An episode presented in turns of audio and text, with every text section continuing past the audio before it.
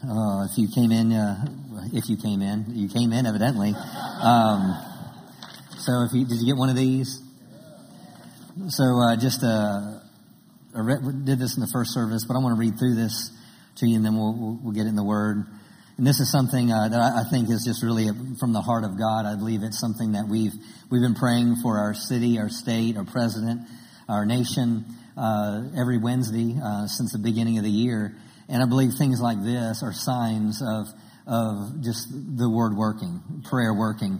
And as you can see, it says Fort Worth Proclamation. So this isn't from a church. This is from the city of Fort Worth. And it says this, whereas the COVID-19 pandemic had brought illness and death to many residents of Fort Worth, and whereas the COVID-19 pandemic has caused great economic harm, putting people out of work, closing businesses, and bringing hunger and hardship to many residents of Fort Worth, and whereas the COVID-19 pandemic interrupted the education of the children in Fort Worth and put our educators at risk, and whereas the COVID-19 continues to spread throughout Fort Worth, and whereas the best human efforts have not yet found a cure, and now start listening to this, whereas throughout the history of Fort Worth, the state of Texas, and our nation, people have turned to God in prayer to bring healing and deliverance where human efforts have failed. And whereas August 19th, 2020 shall be designated Pray Fort Worth Day, a day of prayer for the eradication of COVID-19 from the city of Fort Worth. And whereas residents of Fort Worth are encouraged to pray in place, whether at home, at work, or at school, at the noon hour on August 19th, 2020. And whereas houses of faith are encouraged, that would be us, are encouraged to ask their people, that's you, uh, people to pray wherever they are at noon on August 19th, 2020. And whereas all are encouraged to unite in prayer, humbling asking God to eradicate COVID-19 and heal Fort Worth. You see, that's scripture. Chronicles 7:14 says, if we would turn from our ways, right? And we would pray for our land, our land would be healed, right? Then it says this, and I love this. Now, to me, it just is exciting because this is, this is from the government, a governmental institution. It says, whereas let us also rededicate ourselves to bringing healing to the sick, comfort to the brokenhearted, help to the needy, wisdom to our children, hope to the hopeless, and unity to the city of Fort Worth. Wow. Now therefore the city of Fort Worth does hereby proclaim Wednesday, August 19th, 2020 as Pray Fort Worth Day. And then it says, in testimony whereof we have heretofore set our hands and caused the official seal of the city of Fort Worth, Texas to be affixed this 19th day of August AD 2020. And what I love is every single council member, mayor, and city manager signs it. You know, this is what we would call, what Dr. Savelle preached about is a prayer petition. Amen. Amen. To me, this is, this is so awesome. So I want to encourage you. Uh, we're going to open our doors on, uh, on Wednesday. Uh, doors will be open by 1145. You can come here if you have the ability to and, and join us in, in praying from 12 to 1. And like I said, if you don't have the ability to do that, go to your car and pray. Pray in your, pray in your workplace, uh, wherever, wherever you are. But on Wednesday, we'll send out a, we'll send out an email reminder Wednesday morning just to remind you. Uh, but encourage you. Let, let's, let's unite in prayer. Amen. Prayer changes things. Amen. And not only that, but the city of, the Fort Worth has given now the spiritual leaders of Fort Worth a platform to use our authority in this situation. Amen. Amen. So, so I think it's a, just an awesome opportunity. Uh, so make yourself available to that this Wednesday at noon or wherever you are, or up here or wherever you're out to pray. Amen. Hallelujah. This is also Thrive Group weekend. So I encourage all our Thrive Group leaders if you can stand. It's the third, uh, it's the third weekends of the month. Man, so awesome, awesome. Tom, Tom's back there on the camera. And so you have Jeremiah and Jessica, raise your hands. They're a new group that just, just now starting. And also we have Brad and Marty are a new group as well. And, and their main target is for um, 18 to 30s and target. And, and so you, I mean, you don't have to be 18 to 30 just to go to those groups, but you, you can go to any of the groups. But, but encourage you, get connected uh, with Jim and Patty, uh, Vic and Rochelle. We got Tony and Rhonda Jordan. Uh, we got Bill and Lynn Parker. And then we have Jeremy and uh, Jeremy and Kitty over here. Um, are um, they're they're uh, standing in for Art and Rose this week. So so make yourself available. They'll be out in the lobby, uh, and you can connect with them to get in for more information. Also, Jenny and Levy. I'm sorry, I forget that. Raise your hands as well. They're back there. They, they have a group as well. So and there's Teresa. So you all can be seated. It's a great opportunity for discipleship. We are a church family. Uh, we are not a convention center. we're not a convention center. We're a church. We're a church family. Amen. And and so encourage you get get plugged in to the church family and don't just come on Sunday mornings. If that's all you come because of work, I understand, but but get connected to the family. Amen. You know, you know, Acts chapter 2, 42 through 47, it said they continued in the apostles' doctrine, fellowship, breaking of bread, and they went house to house. So it's, a, it's small groups are an important part of discipleship. Amen. Amen. We ready to get in the Word? So you may uh, you may want to go back and listen to the first service because I'm probably not going to preach what I did, at least all of it in the first service. So uh, you can go back and listen to that. But uh, if you have your Bibles, turn to Ezekiel chapter 37. During worship, um, things shifted a little bit. So um, just uh, just going to follow uh, my heart, the Holy Spirit. I'd rather you, I'd rather follow him than try to follow myself. Being dependent upon God. Thank you, Father. While you're turning there, I'll just share a few things. Just a reminder, just of things that Rick was saying. And just during this, during, well, during worship, I just, just kept hearing this phrase, just, just being dependent, being dependent upon God dependent upon God. I, my my role as your pastor in in, in the, the, last weeks, I believe this is the sixth week I've talked about this, but talking about revival, and you know, revival is a is is not a it's not a Christian cliche word. It's not a three day meeting somewhere. It, it's it's about transformation. It's about it's about God intersecting with humanity and bringing about transformation. It's not, it's not pursuing a, a particular meeting. It's not pursuing a, an event. It's about pursuing Him. And as you pursue Him, He always shows up. As the Word says, you call to Him, He'll answer and He'll show you great and mighty things. So, so when God shows up, things change, things happen. That's why it's so important for, for us to solidify in our hearts what Romans 8 6 says. And I've talked about this scripture a lot through the weeks. To be carnally minded is death, but to be spiritually minded is life and peace. That's where we as believers need to rest our faith on. To be carnally minded is death. To be spiritually minded is life and peace. So what are you focusing on? What are you, what's getting your attention? What are you running towards? Where are you getting your information, your news? Different, what, what's happening on the inside of you? Because, because if you listen to one aspect of things, is it giving you, is it bringing fear? Is it bringing, or is it bringing peace? See, between those things are really going to determine what I'm really leaning towards. To be carnally minded is death, but to be spiritually minded is life and peace. Am I looking at this from a natural standpoint or am I looking at this from God's standpoint? We, ha- we can't focus, we can't place our focus on everything that we see because if you focus everything that you see, you will live in constant discouragement, fear. You'll be overwhelmed trying to figure out how to do this, what to do, where to go. You know, if you place all your, your, isn't it comes to, even it comes to parenting, if you place all your strength on your ability to, to, to parent, you're, you're going to be frustrated because you, you're going to see, well, how come they didn't do that? How come they're not doing this? How come they're not doing that? I, I've taught them this, I've told them this, and, and these things, and you can be frustrated at that. Why? Because you can't focus totally on the natural. We have to live out of the, our spirit man, so to speak. You know, last week I, I, I, talked about the whole importance of revival is the fact that understanding that God wants to dwell with us. So let's look at this scripture.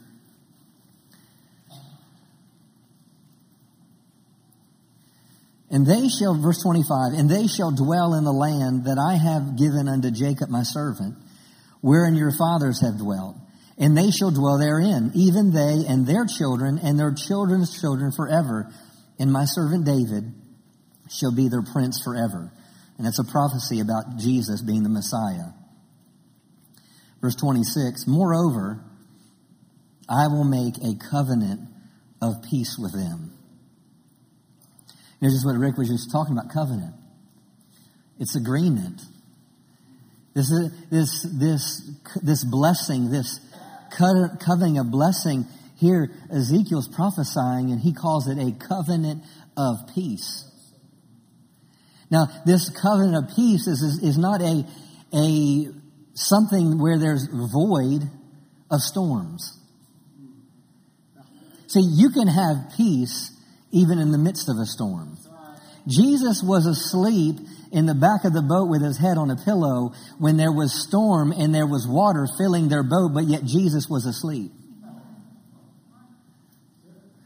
See, peace is not feeling tranquil or the void of difficulty, but rather, when we talk about God's peace, his peace is actually the power that produces a calm.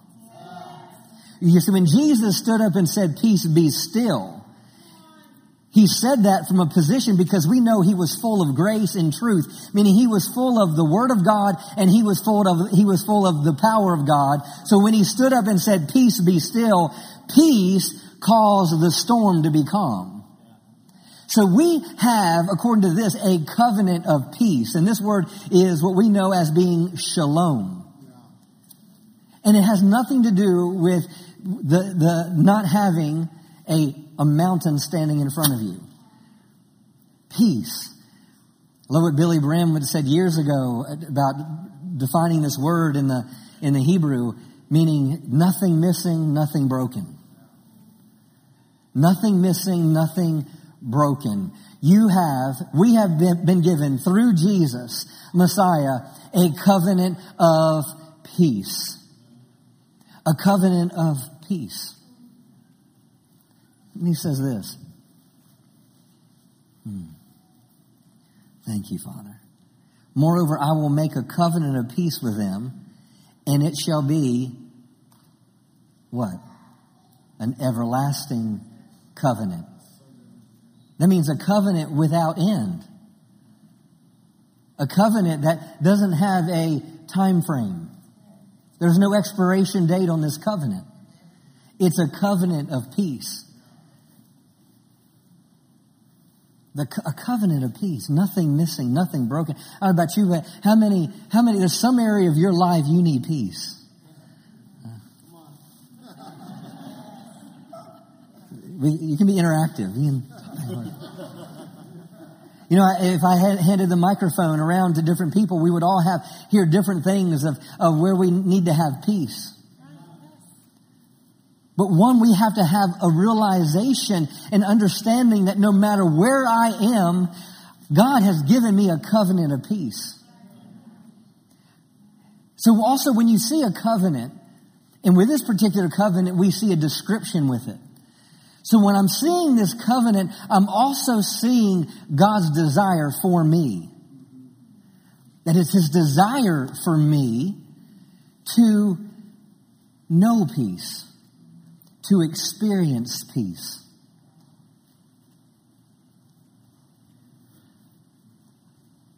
I believe a revival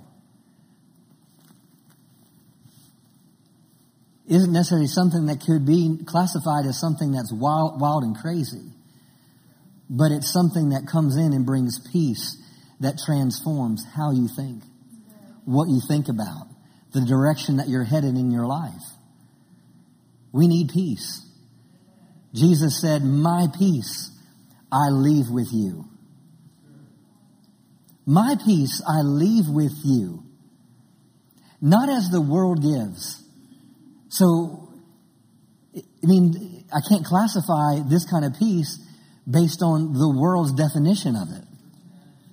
Because the world doesn't know it, the world doesn't have it. And if the world doesn't know it and the world doesn't have it, the world can't give it. So why would I try to find and place all my apples in a system that has failed year after year after year after year after year after year after year? And yet, how often do we try to go to a world system instead of living out of God's system?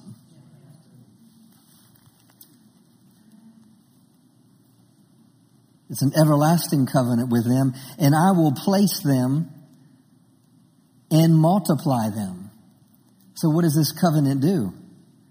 It says it places them, it multiplies them, and I will set my sanctuary in the midst of them.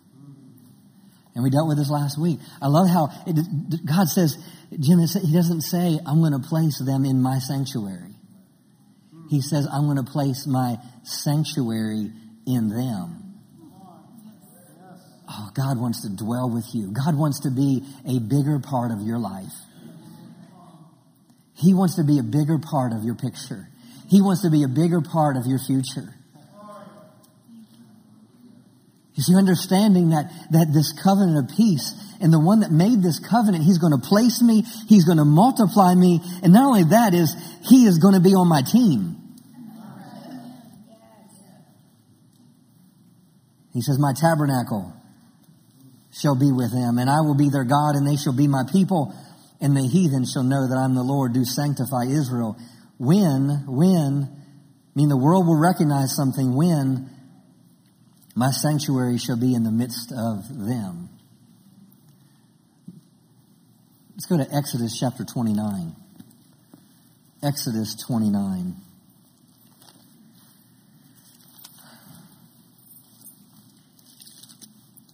This covenant of peace. You could say, Pastor Justin, I've made Jesus the Lord of your life. Lift your hands then you have this covenant that I'm talking about. It's rightfully yours. It's rightfully yours. So let, let's, let's not try to get all our strength and energy and peace from a world system. See, John the Baptist said this. He said, he said, repent for the kingdom of heaven is at hand. Now, this isn't necessarily meaning uh, you need to go and, and remember all the sins that you've committed for the last 20 years. No, this is you need to turn around. You need to go in a new direction because there's a new system coming. There's a new way of thinking. There's a new way of living. There's a new way of being. So John the Baptist is saying, hey, get ready, guys. Repent. You've been walking this way according to this Babylonian system for all these years. Now it's time for you to repent, turn around. Why? Because there's a new kingdom coming. And the, and, and the apostle Paul to the church in Romans, he says the kingdom of God is righteousness, peace, and joy in the Holy Ghost. You know what the kingdom of God is? It's righteousness, it's peace, and it's joy. If you, if you, if you have been tormented by anything other than, you have other things than those three things flowing in your life, then you're trying to feed on the wrong kingdom. Righteousness, peace, and joy in the Holy Ghost. I'm telling you, if other things are controlling you, tormenting you, whether it be addictions, whether it be your identity, how you see yourself, then what happens is you're trying to get strength from the kingdom that you're not meant to live in. And that's what, what I, I, see believers and I see the, I see the world. I see so many things are trying to live in this kingdom over here, but yet, yet they're still floundering. Yes, there's no life. There's no strength. We have a covenant of peace. And his desire is to place a sanctuary in the midst of us. Let's look at verse 42 of Exodus 29. Do you find it? It says, This shall be a continual burnt offering throughout your generations at the door of the tabernacle. So be, after this offering, this for your generations at the door of the tabernacle of the congregation before the Lord, where I will meet with you to speak there unto you. You know, God wants to meet with you. Not only that, but He wants to speak to you. uh, Brother Jesse, uh, Jesse Duplantis wrote a book years ago talking about, you know, uh, um, was it ha- having a converse, conversations with God, wanting a God I could talk to. Helen, God wants, God wants to meet with you.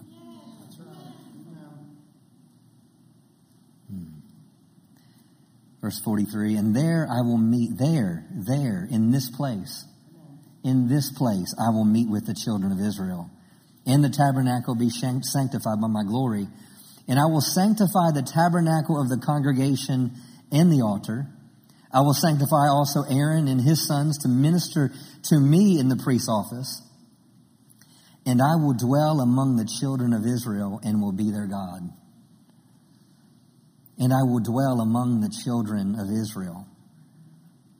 I'll dwell among God's people, and I will be their God. He wants to be your God. He just doesn't want you to call him Lord. He wants him to be, he wants for you to make him Lord. It's not just saying he's Lord, but is he Lord? I will dwell among, I will dwell among the children of Israel and I will be their God. Their God, personal. Personal. Then it says this, and they shall know, they shall know, they will have firsthand experience.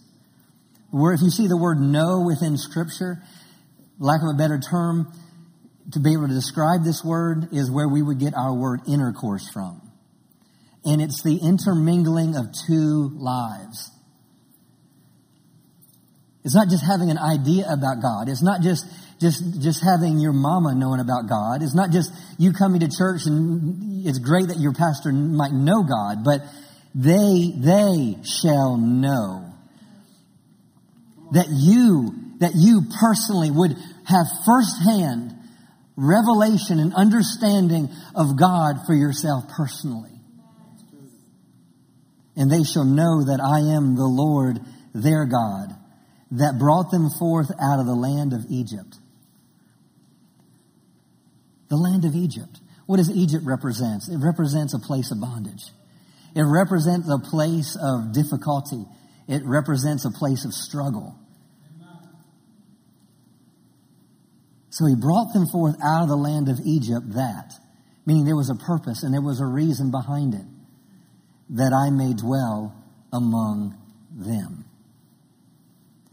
There was a purpose. And the purpose was not just to take them out of Egypt just so they could be free. He took them out of Egypt that, that, that I may dwell among them. I don't know about you, but there was a time in my life, 27 years ago, I was in my own Egypt. I was in my own Egypt. I was in bondage to addictions. I was in bondage to lust. I was in bondage to, to a lot of different things in the natural. And it was, it was from that point that God, God pulled me, when I made Jesus the Lord of my life, it was bring me out of Egypt, not so I could say one day I'm going to heaven. Don't cheapen salvation. Salvation isn't our get out of hell free card. It's, it, it, it's so much more than that. He, he drew them out of Egypt. He took them out of bondage. And the main purpose was that he could dwell with them, that God could have a, God could be personal with them, that, that they didn't have to, that they didn't have to, oh, thank you, Father. And we see it even in the New Testament where, where, where Jesus became that sacrifice for us.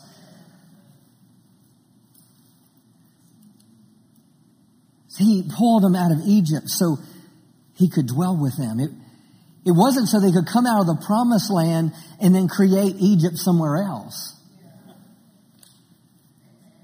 It wasn't to bring them out of Egypt so all of a sudden now we could be in bondage to the Syrians. Okay, God frees us from the Syrians and then, okay, let's go. He brought them out of the bondage of the Syrians and now they're in bondage to the Babylonians. So the purpose was never to free them so, so they could, so, so they could just say, hey, we're God's. No, the whole purpose was so they could be free, so they could remain free, but it came down to the fact that God wanted to dwell with them. He set you free from your Egypt so you, so he could dwell with you, so he could be a part of your life. And I, I and what was just changing within my heart during worship was the fact that we have to become and we have to lean on. And I think of lean, I put, you put pressure on, putting all your weight, I just putting all your weight on something. Putting all your weight on this covenant of peace. Putting all your weight on the God that took you out of Egypt so he could dwell with you.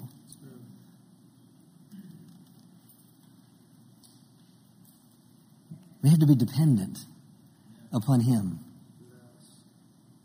Go to Psalm 65. Go to Psalm 65.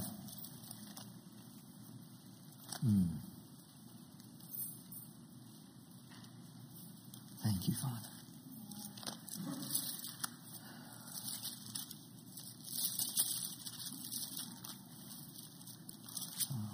Thank you, Lord, for your word. Your word is precious to me.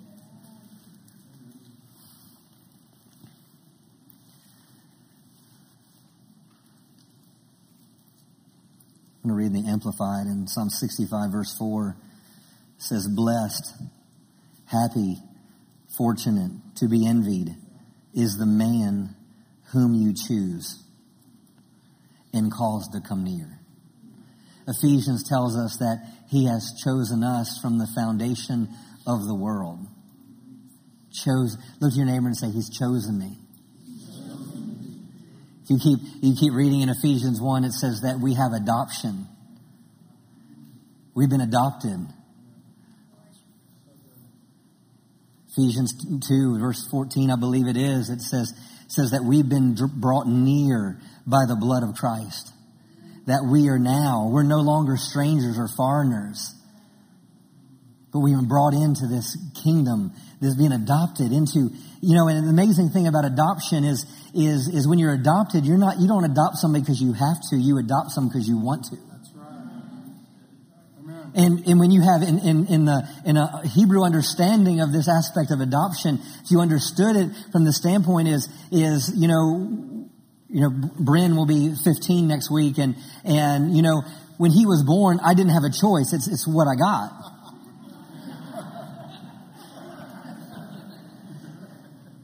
You know, you can't put it back in. You can't do that. Can I see what's behind door number two? You can't, you can't do that. It's, it's, it's, it, it, is, it is what it is, but yet when you're adopted is not only are you picked and not only you're chosen, but now by law, when you adopted someone, you had to sign a covenant agreement that you were going to raise that child like your own. In the natural, you don't do that. So with adoption, you're selected, but it's also a covenant that's made.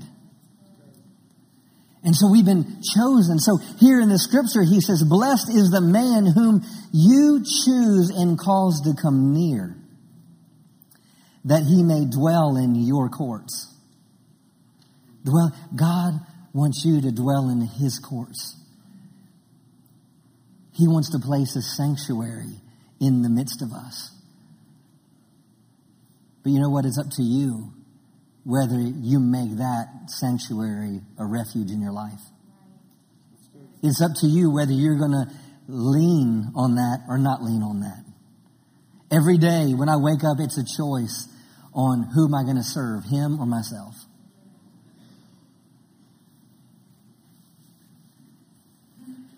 Blessed is the man, blessed is the man whom you choose to come near. I want you to know you've been chosen to come near. You've been chosen to come near. You're not an outcast.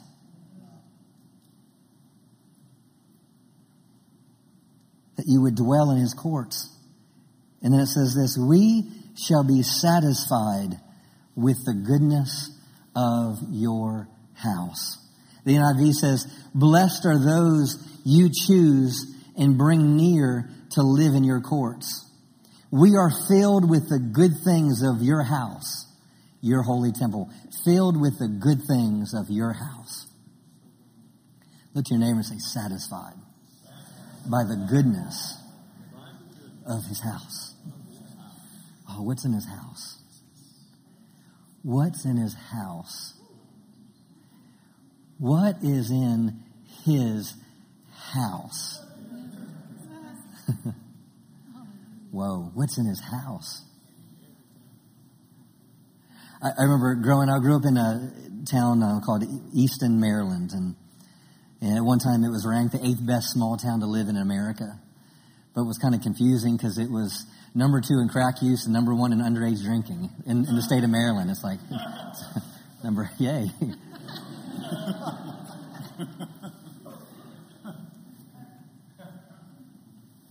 and, and I remember I had, I had uh, uh, some friends of mine and, and I remember invited over to this one house and, and, and I walked in first, we, we, we pulled up and it was, it was snow and it had been snowing and everything was, was a little icy and, and driveways were icy. Well, we get to this person's driveway and there was no ice on it. So I looked down and said, how come your driveway's not icy? Oh, we have a heated driveway.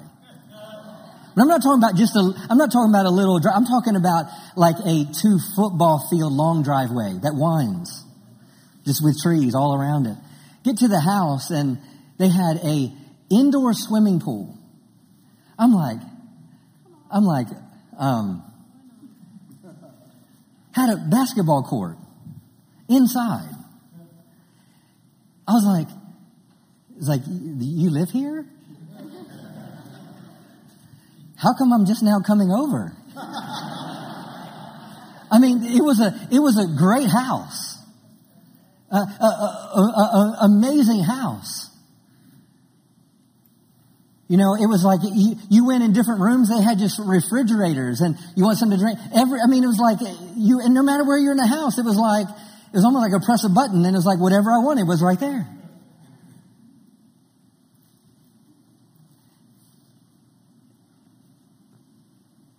But yet he tells us that we could be satisfied by the goodness of his house. Hang out at his house. And not referring just to this building, yeah, hang out here, but, but I'm, I'm talking about his presence. Are you dependent upon him because he is the covenant of peace? We would be satisfied. If you're satisfied, if you ever go to Babe's Chicken, you eat the chicken, the mashed potatoes, the, the string beans, the biscuits with gravy on it. I'm telling you, there's not going to be room for anything else. Why? Because you're more than satisfied. Then you hate yourself.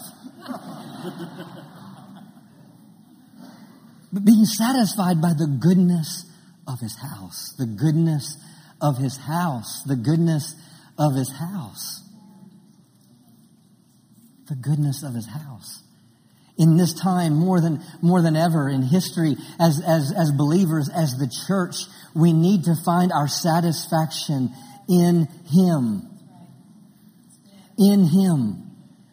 That means, that means if, if my satisfaction is in Him, then my satisfaction isn't in something else. My strength isn't in something else. My, my, my desire, my pursuits aren't in something else. And, and I believe these are really the things that fuel revival in your life. Go to Jeremiah 29 11.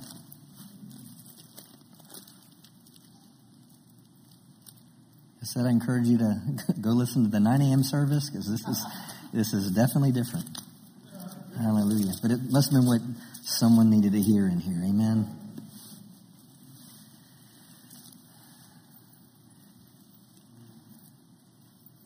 You know, it's a familiar, it's a familiar chapter.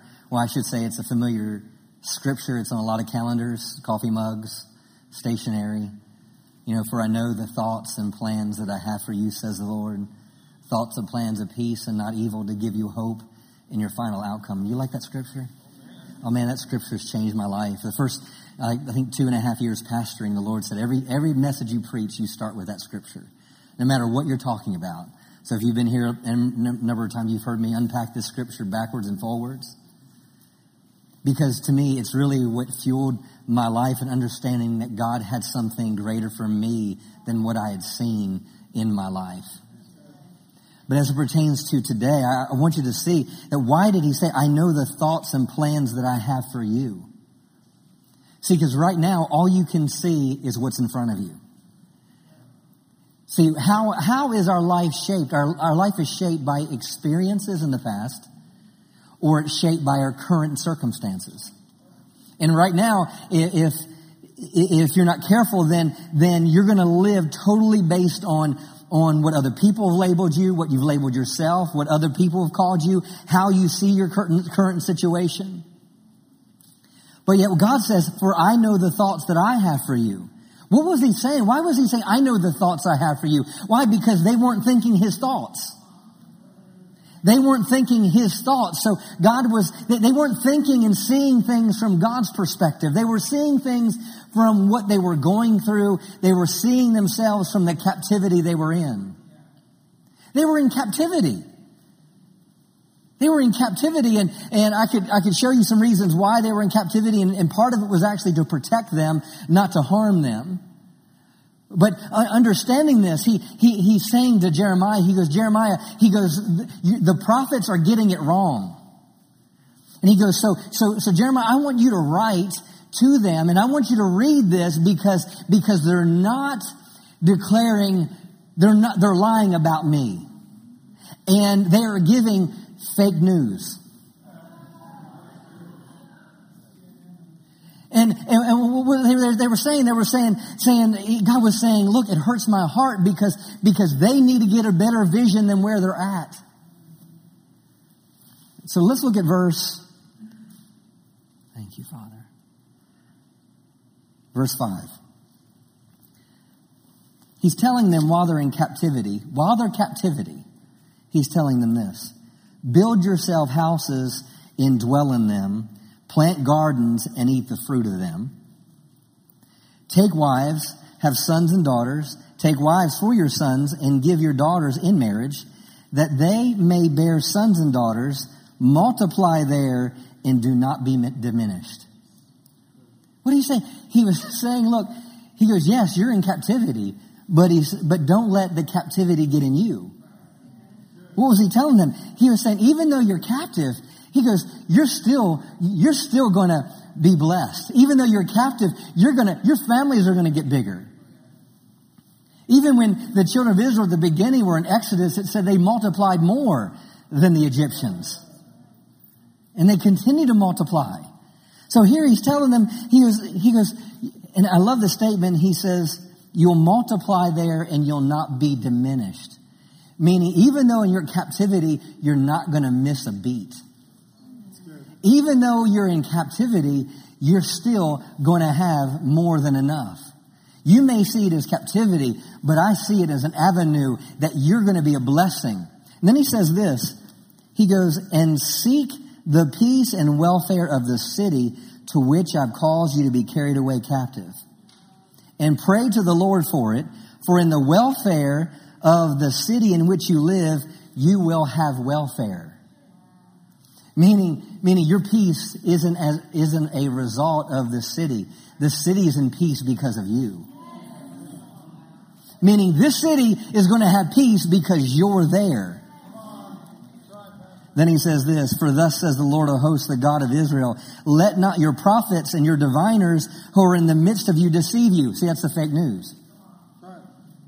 Because what were they saying? They're saying, you're going to be in bondage forever. You're going to be in bondage forever. You're going to be in bondage forever. But yet God said, no, no, you're not going to be in bondage forever. He says, pay no attention. Now listen to this. And attach no significance to your dreams, which you dream, or to theirs. What, what is the, what picture has the enemy painted you in this season of your life? He, he's saying here, don't let, attach no significance to your dreams, which you dream, or to theirs. The enemy is going to try to paint a picture of your future. But he says, attach no significance to it. Meaning, don't let it be the bigger picture in your life. Then he says this For they prophesy falsely to you in my name, and I have not sent them. For thus, thus says the Lord, when 70 years are completed for Babylon, I will visit you and keep my good promise to you. causing you to return to this place. Why? For I know the thoughts and plans that I have for you. God has thoughts about where you're at right now. He has a plan for you where you are right now. The question is, are you dependent upon Him? Being dependent upon Him, Vic. He's chosen us to come near that we would be satisfied with the goodness of His house. Everything you need is in His house. The wisdom you need for your business, the direction you need, the next steps you need to take, righteousness as it pertains to who you are and your identity, joy, which is your strength. Everything that you have need of is found in His house. Thank you, Father. We have to be dependent upon Him. We have to be dependent upon Him. Go to Psalms 84. Thank you, Father.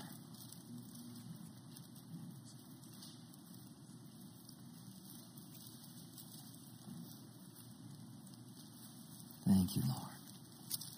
Be satisfied with the goodness of his house. Mm. Look at verse 4. Blessed are they that dwell in thy house. They will still be, they will still be praising thee. Let's look at verse uh, 10. For a day in your courts is better than a thousand. I had rather be a doorkeeper in the house of my God than to dwell in the tents of wickedness. For the Lord God is a sun and shield. The Lord will give grace and glory. Hold your place there, and let's go to Romans chapter 11. Thank you, Father. Thank you, Father. I believe this is encouraging us. He's building faith on the inside of us. Just these things are just what these scriptures I just wrote down during worship, and I'm just, thank you, Father. You kept your place in Psalms 84, right? Thank you, Lord. Romans chapter 11. Amplified says, For who has known the mind of the Lord and knew has understood his thoughts? Who has ever been his counselor? Or who has first given God anything that he might be paid back or that he could claim a recompense? For from him and through him and to him are all things. For all things originate with him and come in from him. All things live through him and all things center in and tend to consummate and to end in him. To him be glory forever. Romans 11, 30, 34 through 36. Let me read it again. I'll read in the King James. It says, For who has known the mind of the Lord and who has been his counselor? Or who has first given to him and it shall be recompensed to him again? For of him and through him and to him all things, to whom be glory forever and ever. Everything is in him. Everything. For from him and through him and to him all things. I love how the Amplified describes that scripture. For all things originate with him and come from him. All things live through him and all things, get this, center in and tend to consummate and to end in him. Is he your source? Go to 1 Corinthians uh, 15. Don't disconnect. Hallelujah. God is your source. Hallelujah. 1 Corinthians 15. Thank you, Lord.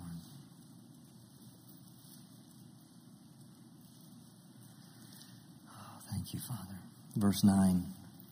Paul says, For I am the least of the apostles, and that I'm not meet to be called an apostle because I persecuted the church of God. But, meaning in the natural, I'm, I shouldn't be who I am.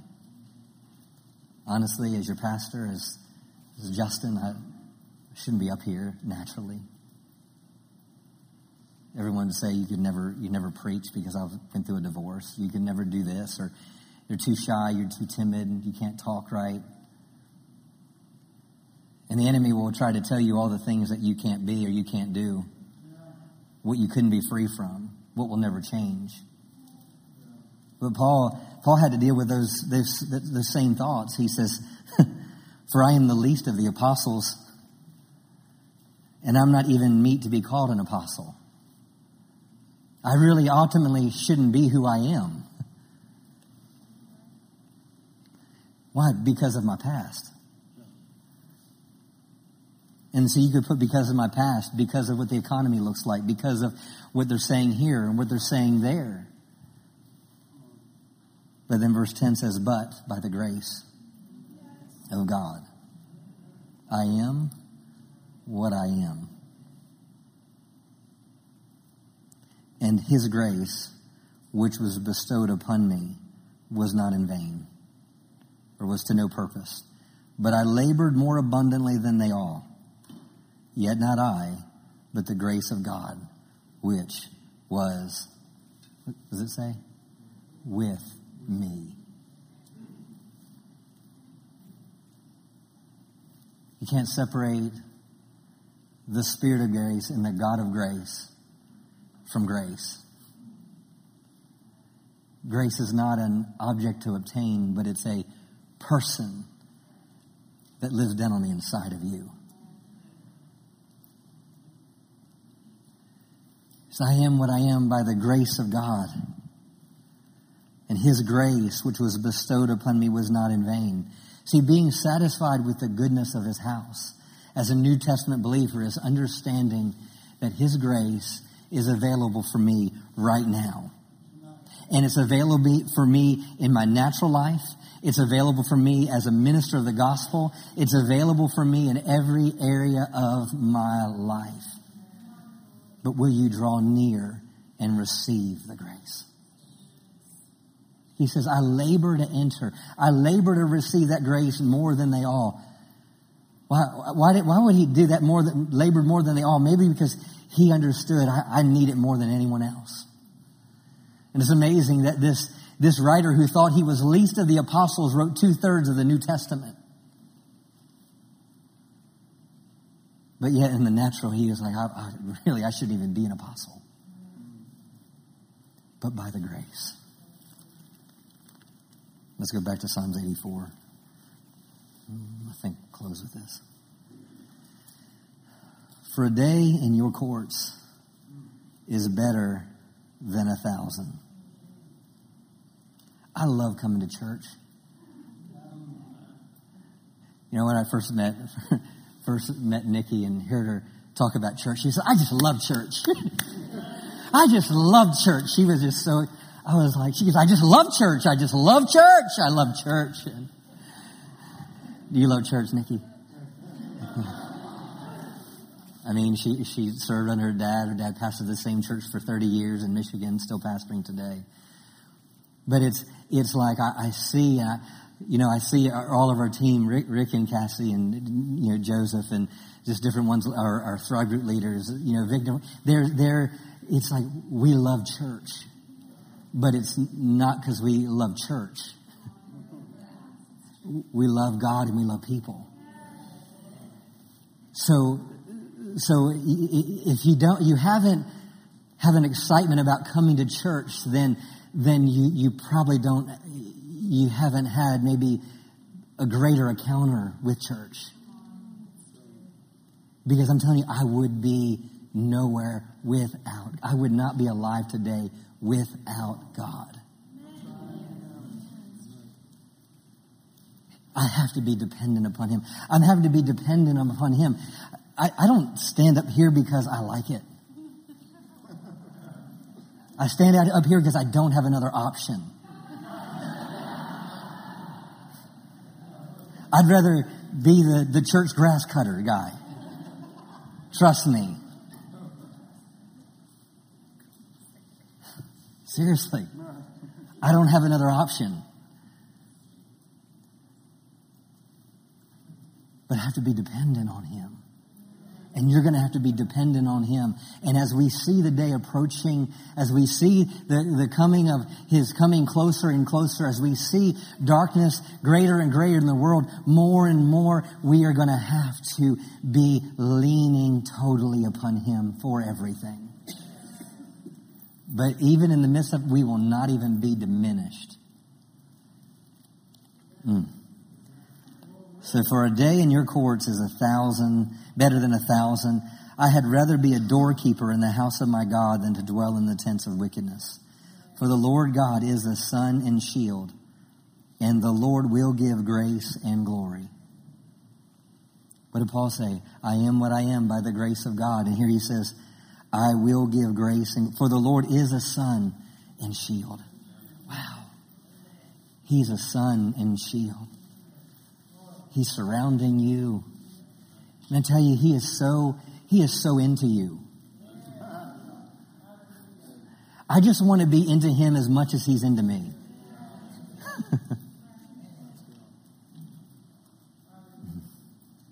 the Lord will give grace and glory. No, can you read that with me? No good thing will we withhold from them that walk uprightly. O Lord of hosts, blessed is the man that trusts, leans, depends on him. Thank you, Father. Thank you, Jesus. Hallelujah. Father, I thank you. We place our full dependence upon you. Thank you, Father.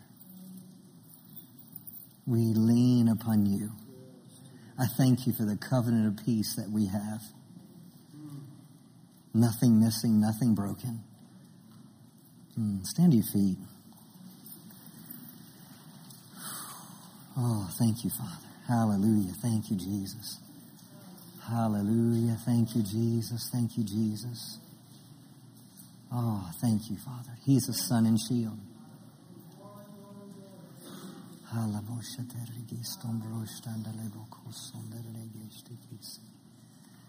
He's a sun and shield. And he gives grace and glory. Mm. Thank you, Father. If you're here today and you would like someone to pray for you, maybe it's a healing your body. Maybe you've been going through a season of heaviness or oppression.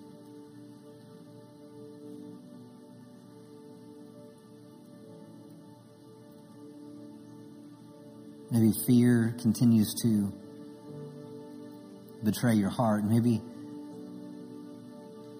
the enemy has tried to tell you that this is who you are and this is your identity. And yet on the inside of you, you're like, I don't want that. I don't want it. I don't want it. I don't want it. But, but everyone and everything in the world is trying to confirm, is trying to con- conform your thought to that understanding. When all the while God is saying, I know the thoughts and plans that I have for you. It's interesting that word thoughts that's in the Hebrew, it's where we get our, it's where we get our word machine from. What does a machine do? A ma- machine was invented with a purpose. A machine has, a machine is a, it has, it has a task to accomplish. So when God says, I know the thoughts that I have for you, says the Lord, He's saying, I know why I created you and I know the task that you're going to accomplish. And so if any of those things resonate with your heart and you're like, Pastor, that's me. That's me. I want you to come to the altar. Come to the altar. Thank you, Father. Hallelujah, hallelujah, hallelujah. See, revival is about transformation. Thank you, Jesus.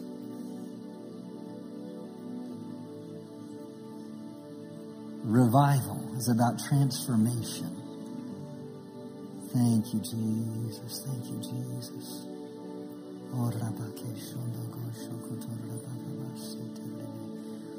if you have your prayer language, you pray in the Spirit. Hallelujah. Thank you, Jesus. Thank you, Jesus. We praise you, Lord. We praise you, Lord. We praise you, Lord. Hallelujah, Lord. Hallelujah, Lord. Hallelujah, hallelujah, Lord. We praise you. Hallelujah. Thank you, Jesus. Thank you, Jesus. Thank you, Father. Being satisfied in His presence.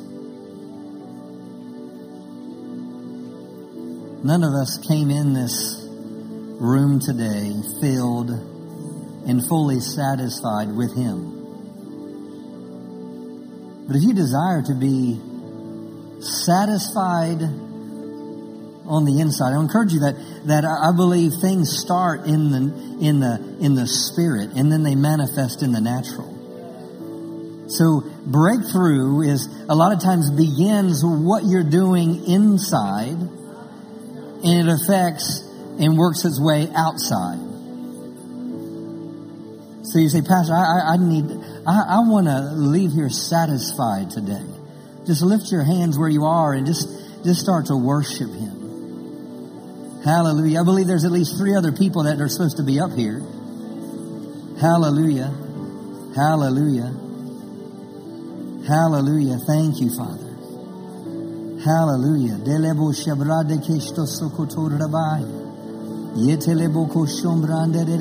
Sokotor rabai.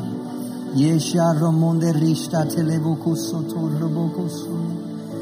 Where your spirit is, there's liberty. Where the spirit of the Lord is, there's liberty. Hallelujah. Hallelujah. Rick, you pray for Steve over here. Thank you, Father. Hallelujah. Eric, pray for this gentleman here. Thank you, Father. Thank you, Jesus. Summer, I want you to pray for her, please.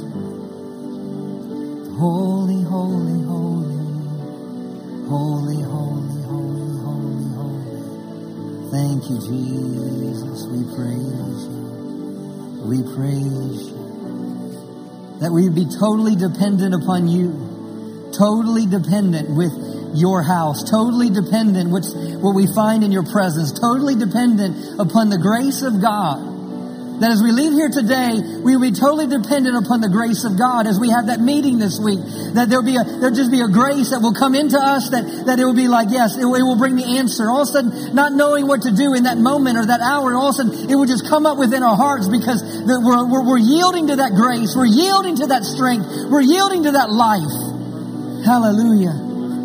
Sorre testa brondele kito roboko sa e la mandu broštele kete si to roboya yendele ndede monde regete lebo oshete rendeya. Hallelujah, that we would not be satisfied but with anything but your presence, anything else but, but your hand, your grace. Halaboshe. Ola maserida kashondo rogotor rabaya. Yedeja danandeshte kendele bogotor rabaya. Hey, Hashtos says there's three more people that need to be up here. Hallelujah. Thank you, Father. Hallelujah. Hallelujah. Thank you, Father. Hallelujah. Thank you, Father. Hallelujah. Thank you, Jesus. Shoya bateshtele de gete robogo shoko soko rabaya.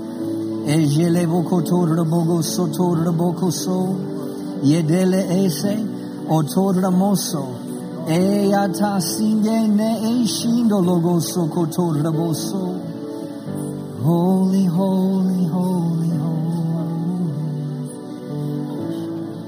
Let your love let your love let your love and your grace.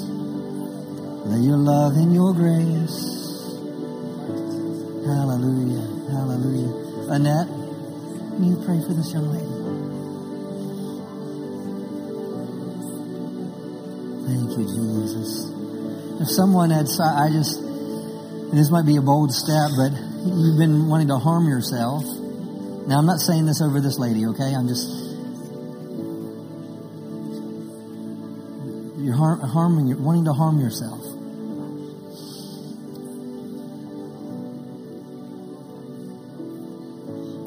That's the enemy.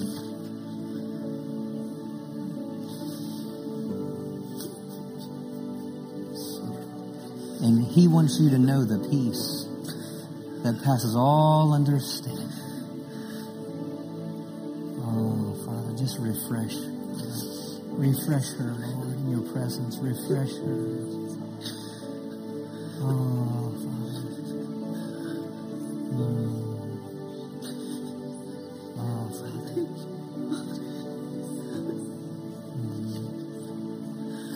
Where she hurts, Father. Comfort, Father. She misses her sister. Comfort,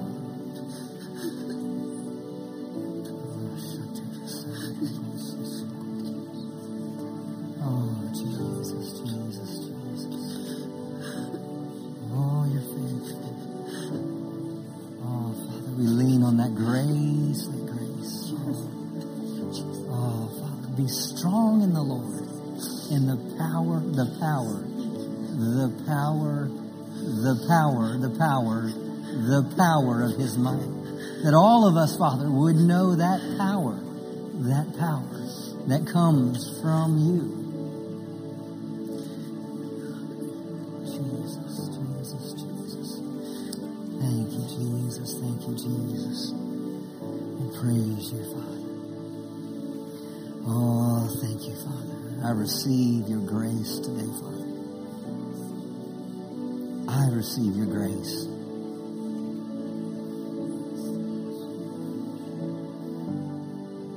Receive your grace today, Lord. Mm. I receive your grace.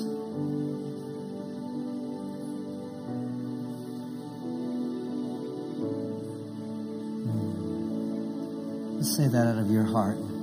Faith is in the heart and in the mouth. Why, man, say, I receive your grace. I receive your grace. I receive the strength it brings. I receive your presence that brings about revival. It transforms me. It helps me do what I can't do in my own ability. It helps me to become what I could not be within myself. I thank you and I receive grace. Not just for right now, but for the days, the weeks, and the months ahead.